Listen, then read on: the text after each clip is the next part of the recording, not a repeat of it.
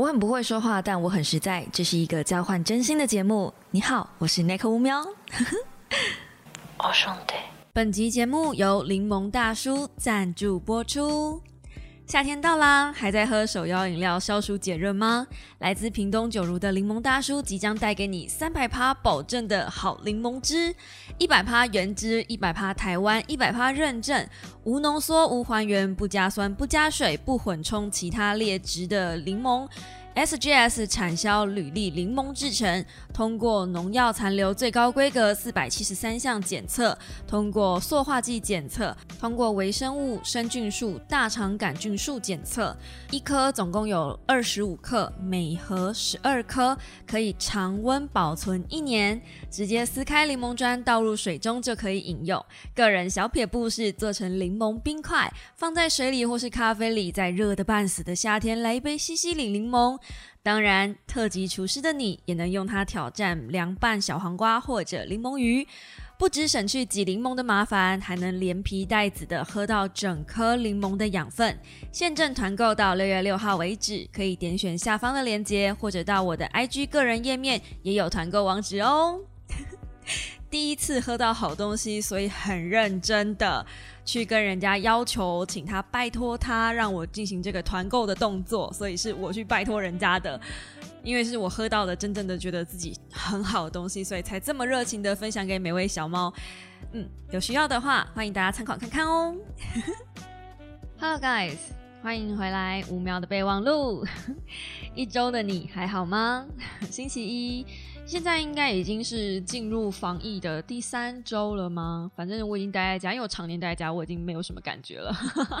听说现在还是有些小猫要上班工作，辛苦了。对于每一个在外面奔跑的你们，辛苦了。对于每一个就是现在正在防疫第一线的医护人员们，我真的觉得你们超级辛苦。尤其是最近看了那个《火神的眼泪》进入了完结，他在这个礼拜正式的试出第九集跟第十集，总共十集。已经完结了。今天会借由《火神的眼泪》来分享我最近看的这本书，叫做《盲点》。那放心，它是无雷分享的，我尽量不要分享到里面呃《火神的眼泪》里面的剧情，然后来讲《盲点》这本书。因为主要我其实是想要来讲书啦，不是来讲剧。讲剧只是因为大家有看这部剧嘛，然后这部剧现在也比较多人讨论。我会我觉得比起讲书里面的一些可能相对好像离我们稍微远一点的例子。呃，讲火神的眼泪可能会比较有切身之痛吧。那书里面的例子我也会讲，反正今天就是来跟大家讲故事的，嗯，缓缓的分析，因为我才刚刚火火热热看完，所以呢，我现在心心情会比较稍微激动一点点，一点点，just a little。那再度安利一下，如果火神的眼泪你还没看，你等它，你想要等它完结一口气追的话呢？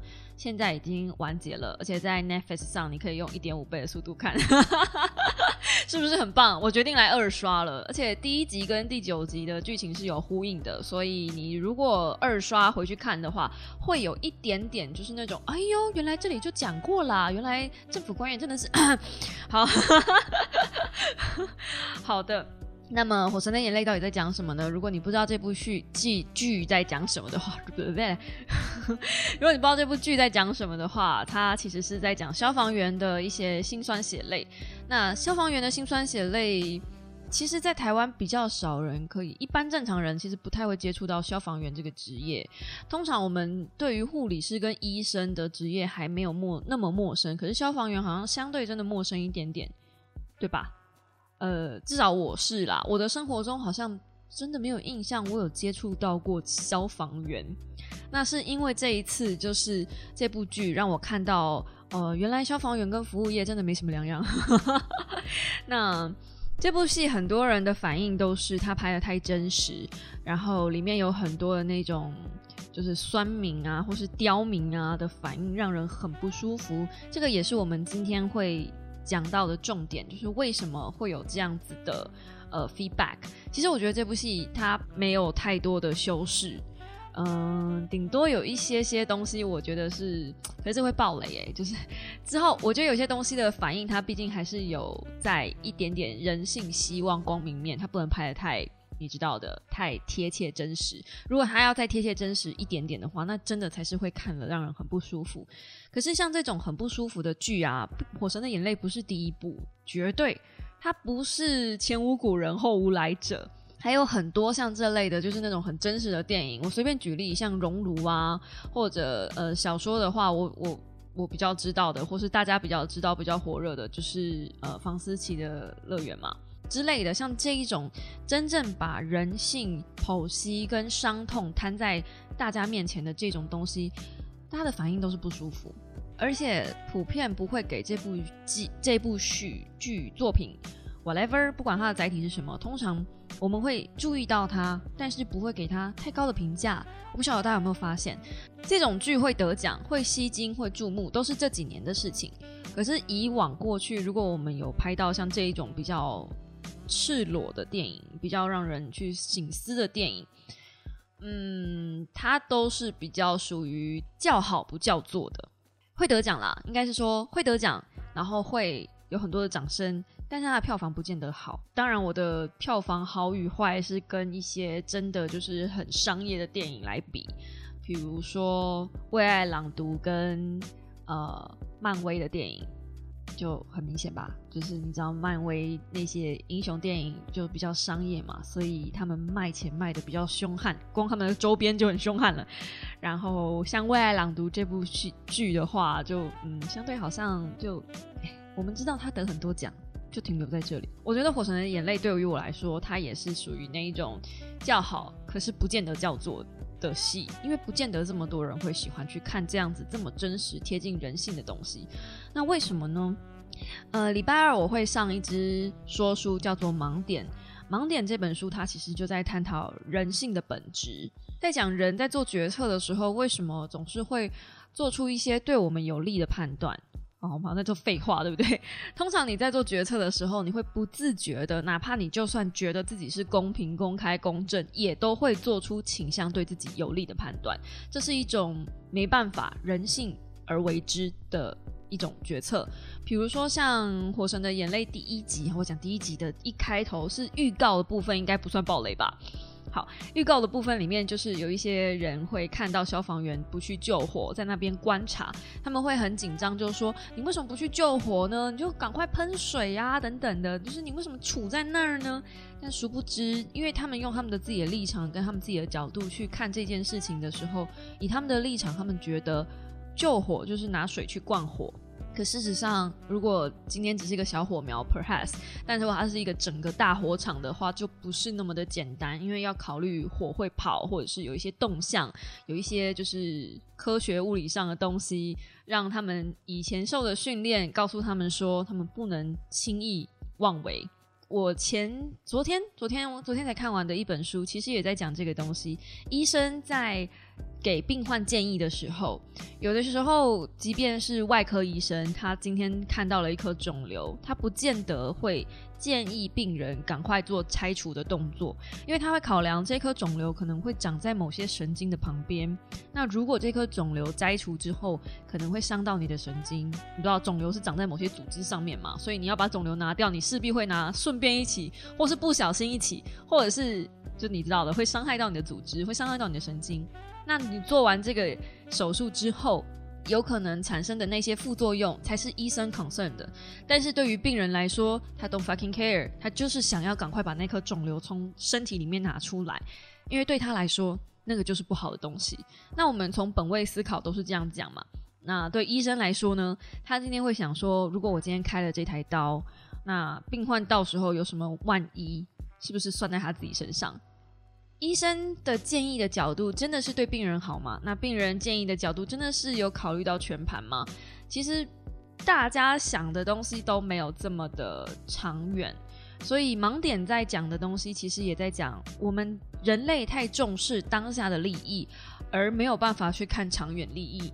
我觉得这也是很多人的生活盲点吧。我们喜欢马上享受到的物质生活。我们喜欢当下的购物欲望，我们享受那种购物车清空的快感，大过于买一本书，然后从书里看到的知识去净化自己。这真的很难用三言两语告诉你说你要看长远利益，呃，或者是嗯，像股市好了，喜欢当冲的人就是没有办法理解喜欢长期投资的人，啊，喜欢长期投资的人就是无法理解，就是嗯，放空的快感。至少我去试过，这些我都试过，你知道？因为很多人建议我说，你既然这么会投资，你应该要来讲一些股票投资的东西。I'm trying, I swear, I'm trying。就是我有去尝试过，试着想要分享这一些资讯给大家。可是我觉得我会的投资理财的方式，我没有办法把它整理出一套系统，我没有办法把它化成语言，因为我会的东西已经是存在在我 DNA 里面了。就像我知道阅读很好，它是一种。常年而来违背人性的一种行为方式，我没有办法告诉你为什么我可以违背我自己的人性去投资一个长期才能看到利处、才能看到好处的东西，因为短时间内的好处太显而易见啦，所以我没有办法说服你说，嗯，你现在就是放下屠刀立地成佛的的的那个好处，其实没有这么的好。没有办法，因为你已经放下屠刀了嘛。你你看到旁边那个人，他马上就成佛了，你还要在那边修行修半年，还要救一个人才能七级浮屠。人家只要把刀放下就好了，我为什么不去杀两个人，把刀放下，我就可以成佛了呢？这就是盲点，这也是为什么我们会有肉造理论的一个。呃，很很惨的一个实际案例，就是现在速成的东西太多太快了，然后人性也是比较喜欢看到眼前的利处。好，那我们回到《火神的眼泪》，嗯，接下来讲的都是我在这部戏里看到的东西，然后我在这部戏里看到了三层，一层、两层、三层的，呃，我认为这个导演想要讲的事情。好，这是我认为，你可以不认同，然后。欢迎你把你的想法告诉我，因为也许我看到的是我超译了这部剧。有时候我都在想，我会不会看书看太多，然后我就会超译别人的东西。就是其实作者并没有这个想法，或是嗯导演并没有这个想法，但我自己就把它往外延伸，因为我看了书多了嘛，所以我会看到某些东西，就会把它跟另外一些东西做联想。今天这个东西，今天这个 podcast 就是我因为看了《火神的眼泪》，又看了《盲点》，所以我把这两部作品联想在一起，然后变成一个我自己可能有一点点超意的作品。那如果你有任何想法的话，我真的真的很欢迎大家留言告诉我，或者你可以到 IG 告诉我。那我可能会在我收集一下大家的想法，然后我会在下一集的时候分享出来，就是你们的想法是什么，然后可以给更多人去听，这样子，我觉得这才是一个平台，我作为平台吗的管理人的一个用途吧。要不然只是我一个人单方面在这边一直讲一直讲，就是我自己的想法而已。我的想法也不见得对啊。就像前两天我我以我一直以为，我真的一直以为，我到前两天还一直以为这世界上没有无籽的水果，无籽水果都是人为创造出来的，因为大自然是靠着籽在传递播种的。然后后来才有小猫跟我说，没有哦，无籽水果是天然而然产生的，你可以把它当成是一种，就是呃自己跟自己。交配，这两个字讲出来有点害羞。反正就是大自然的一种基因突，算算突变吗？就是变种这样，也不算变种了。反正就是它是存在在大自然的一种正常现象。那原本应该要被淘汰的，只是人类用人为的方式把它留了下来，这样子。所以它其实是健康的，它不是一种呃基因改造。前面讲了这么多前言，就是要告诉你说，如果你没有看《火神的眼泪》，你又怕被我捏到。虽然我等下会尽量不爆雷啦，但是或多或少会讲到一些我的想法嘛。你现在可以逃跑了，对我前面十几分钟就是给你逃跑的。如果你还没有逃跑的话，I can't help you。对你接下来如果要抱怨说什么，Nico，你明明就爆雷了，你说你没有，可是我觉得你有，我已经留给你时间去逃跑了。好，倒数三二一。火神的眼泪，我看到的第一层最表层的东西，我想应该所有人都看得到，就是消防跟医护都很苦这件事情，他们的资源不够，而且被大部分不了解专业的人去批评，很多人就是不懂装懂，外行假内行，会去干涉他们自己的作业行程，那也让他们的工作变得绑手绑脚。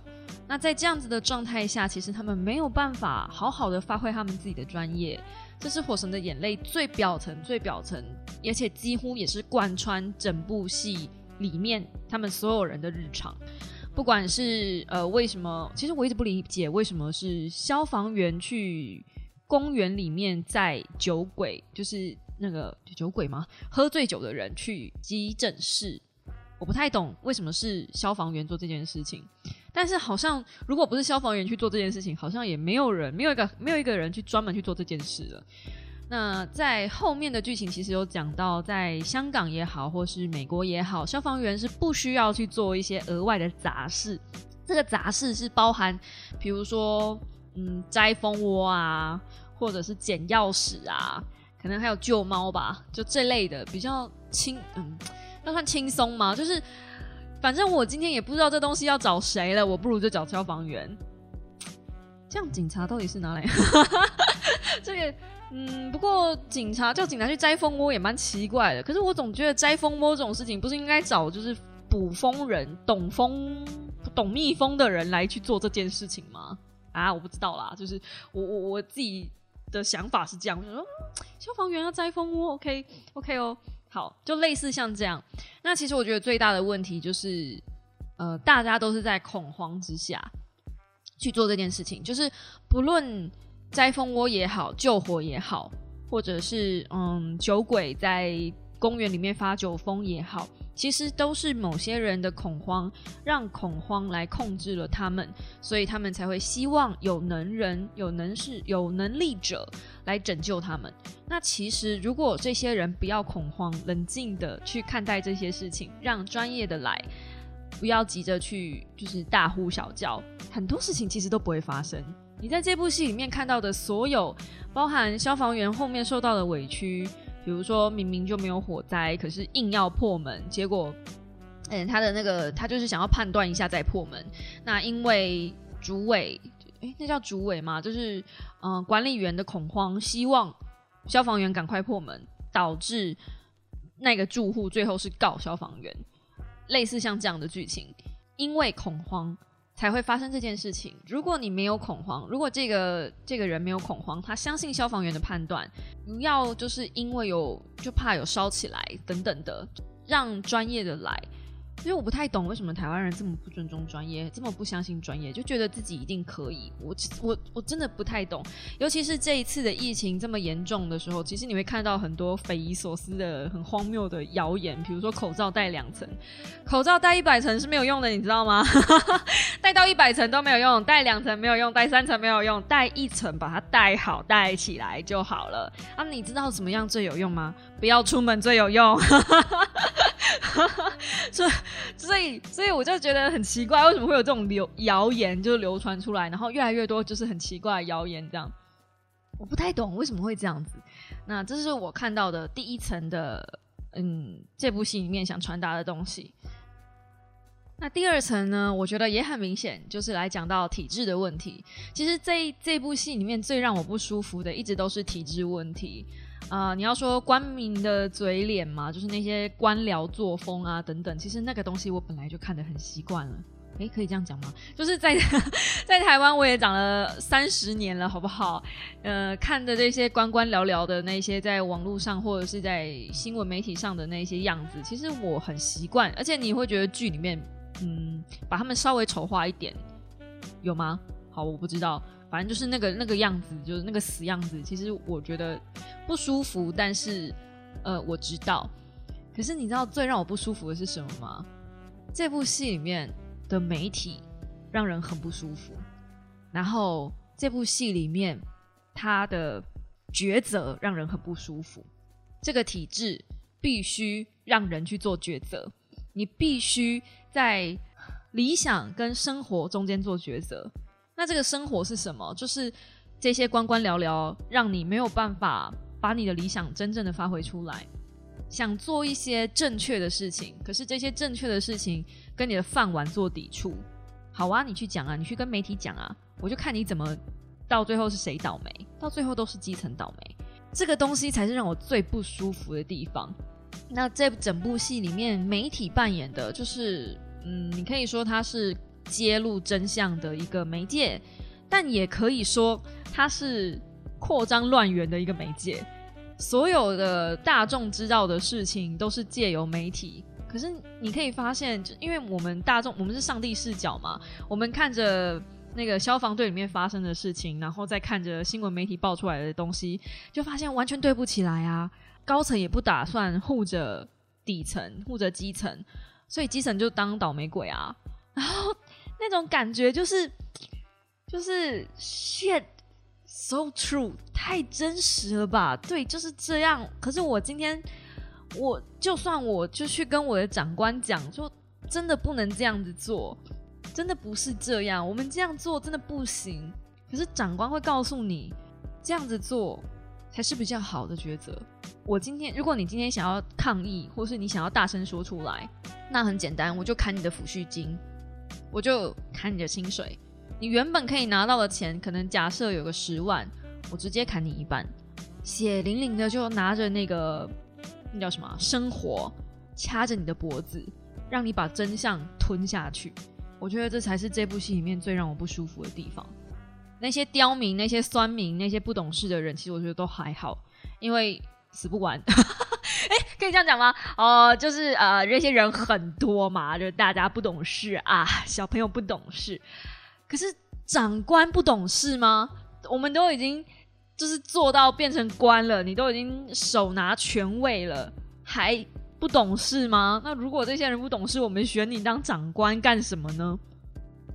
这部戏里面有一些官僚，比如说呃市长，然后有一些呃市长身边的执行人，然后媒体我刚刚讲过了嘛。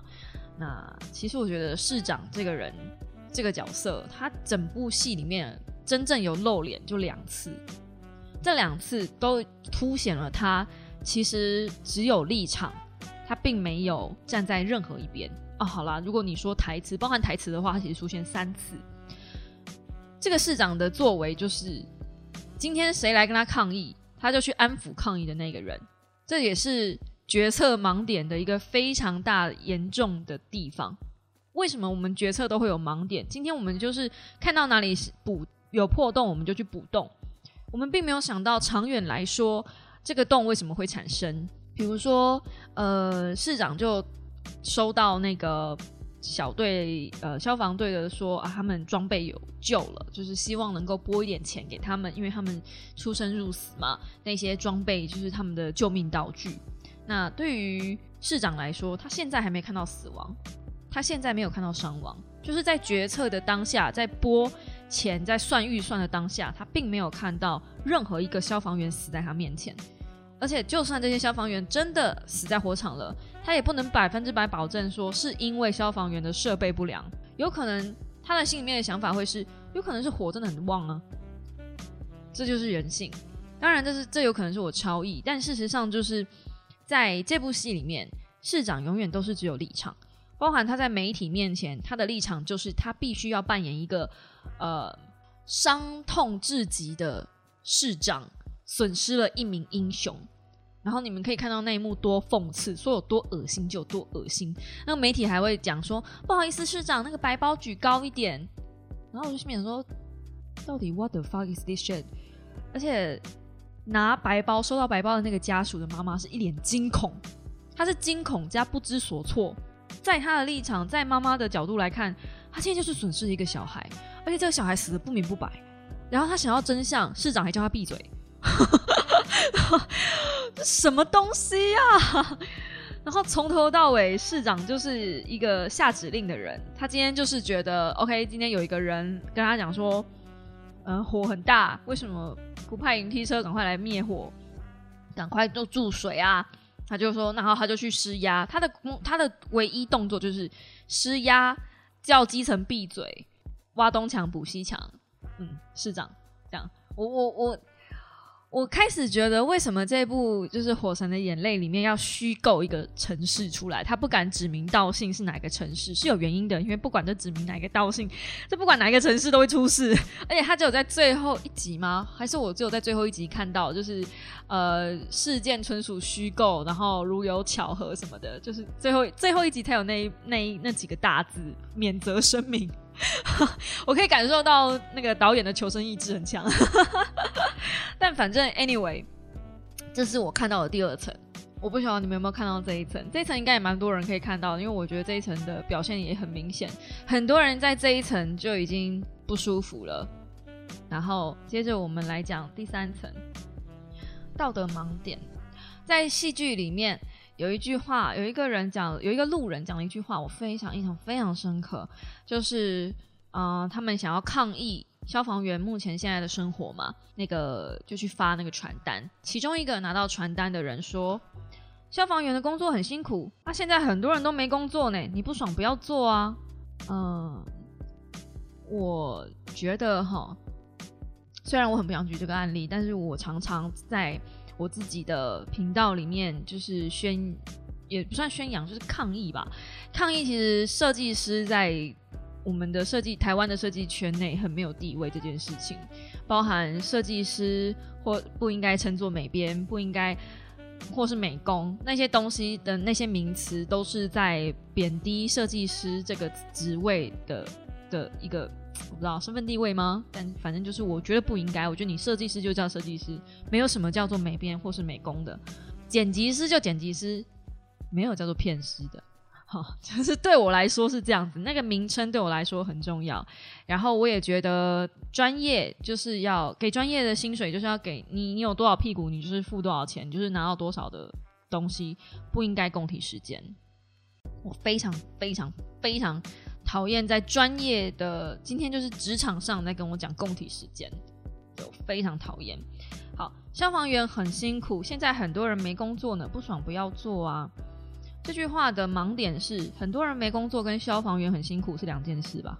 没工作是一个议题，消防员很辛苦是一个议题。我们今天要解决的是消防员很辛苦，不是解决很多人没工作。所以当消防员抗议他们很辛苦的时候，为什么不可以？这是两个不同的议题。可是我真的不知道为什么大家喜欢把它混为一谈。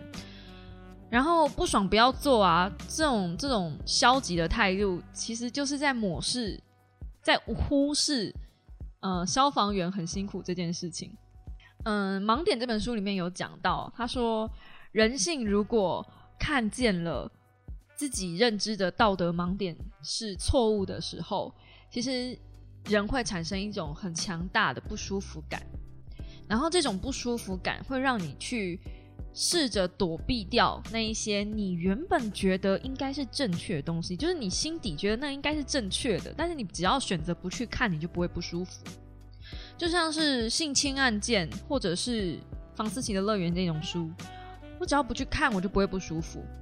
熔炉这种电影，我只要不去看，我就会假装它不存在。再举一个极端一点的例子，就像是现在新闻火火热热在报疫情，然后很多很多人。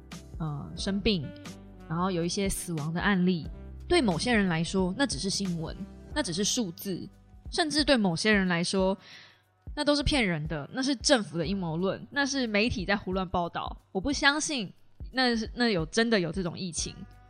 可是，如果你身边有一个人，你认识的人，也不用多亲，就是你认识他，然后他得了这个病死掉了，对你来说，这件事情是不是就从？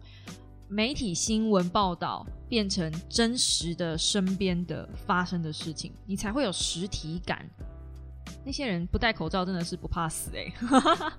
我真的就觉得不戴口罩算了，让达尔文去 去去制裁他，受不了。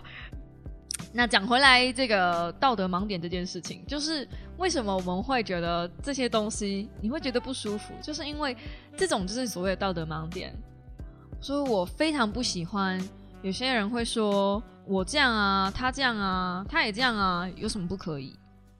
像这种就是把一大堆人混着拖下水的冠老板，其实也是一种道德盲点。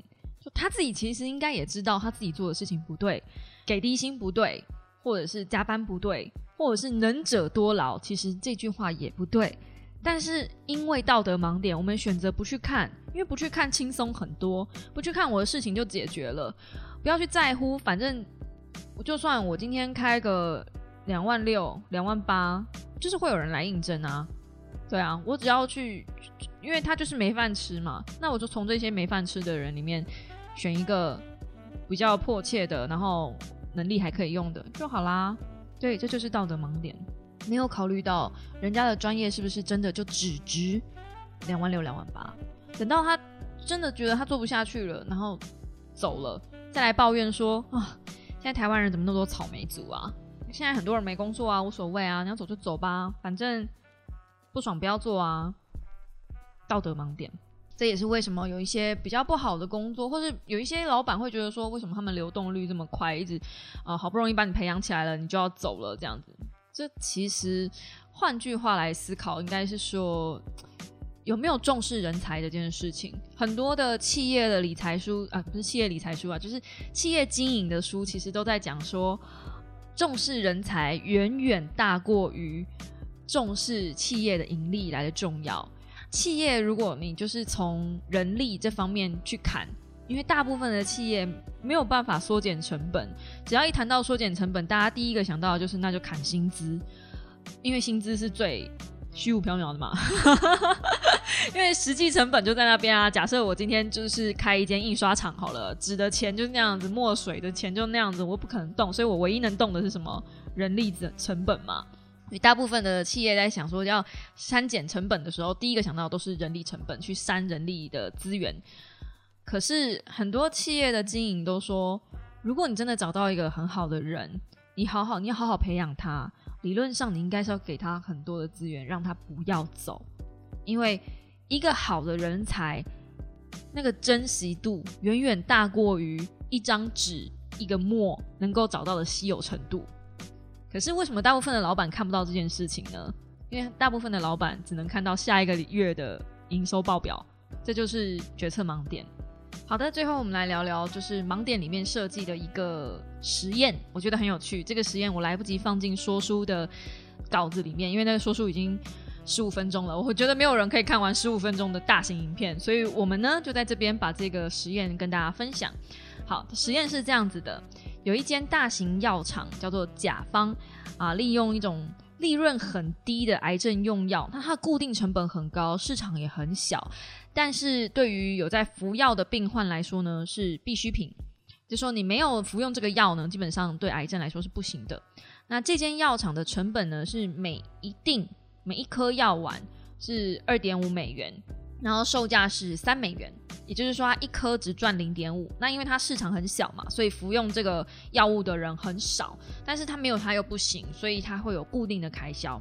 那接下来呢，就分成试用者分成两组，要衡量下列的行为是否道德。第一个行为是，这个间药厂甲方把这个价格从每定三美元提高到每定九美元。就是他一定就赚了，我不知道赚多少，赚六点五美元。可是因为如果你得了这个病的话，你就你没有它你会死，所以你必须买。我今天就算把利润已经提高到暴利的程度，你还是得买，因为你的命就掌握在这个药身上。好，那第二组呢，要考虑的不同的做法是否道德？OK，我们我们我们先讲第一个第第一个行为好了，就是我就把每一定的三美元提高到九美元。你会觉得说，哇靠，暴利哎！我现在因为靠你这个东西，所以你就要提高我的价格，但是怎样？就是反正反正我因为我就得吃你嘛，所以你，然后大家就会觉得吃相难看。OK，好，那所以呢，这个甲方这个药厂呢，就把经营权这个这个药的权利金卖给规模比较小的药厂。那为了平衡开销呢？这间小的药厂叫做乙公司，就将价格调高到一定十五美元。也就是说，甲方就不生产这个药了，因为他就把以后就把这个嗯权利嘛，生产这个药的卖给这间比较小的公司。那这间比较小的公司呢，因为它比较小嘛，它卖你一定十五美元。大部分的测试呢，就是第一组遭受到的评论其实比第二组更猛烈。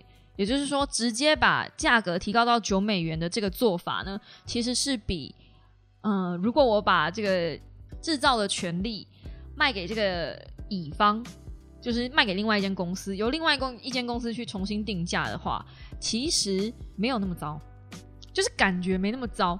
可是你想想哦，这一些受害呃不是受害者，这一些患者，他原本一定买三块钱。而且他是癌症患者，基本上他没有工作能力。然后呢，他现在只能选择九块美金的药跟十五块美金的药，他不吃又不行，到底谁比较没有道德？但问题是，第二种做法就是把这个制造方式卖给比较小公司的这种做法呢，其实比较少人抨击它。哦，大家可以想想看，这个真的很可怕。可是哦，如果你是分开知道这件事情，比如说我是分开知道第一种做法跟分开知道第二种做法的时候，第二种做法的其实比较少人会去抨击。可是如果我是同时知道这种事情，同时知道这两种做法的时候，会让人比较理性的思考，而且比较理性的去审慎评估。那问题是，大部分的人知道资讯，我们都只会知道其中一种做法，所以我们根本无法去真正完整全面的了解这个事情的发生，也就是我们会产生道德上的盲点跟判断上的盲点。这是书里面举的一个例子。以前我讲过一本书，叫做《中产悲歌》。《中产悲歌》它的封面其实就是一个斜坡，然后一颗球放在斜坡的上方。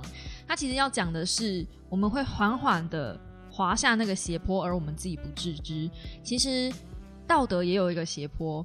书中举例呢，就是温水煮青蛙的概念，它可以慢慢的在腐蚀你自己的道德跟崩解。大部分的人都不会注意到自己的道德是慢慢的在瓦解的。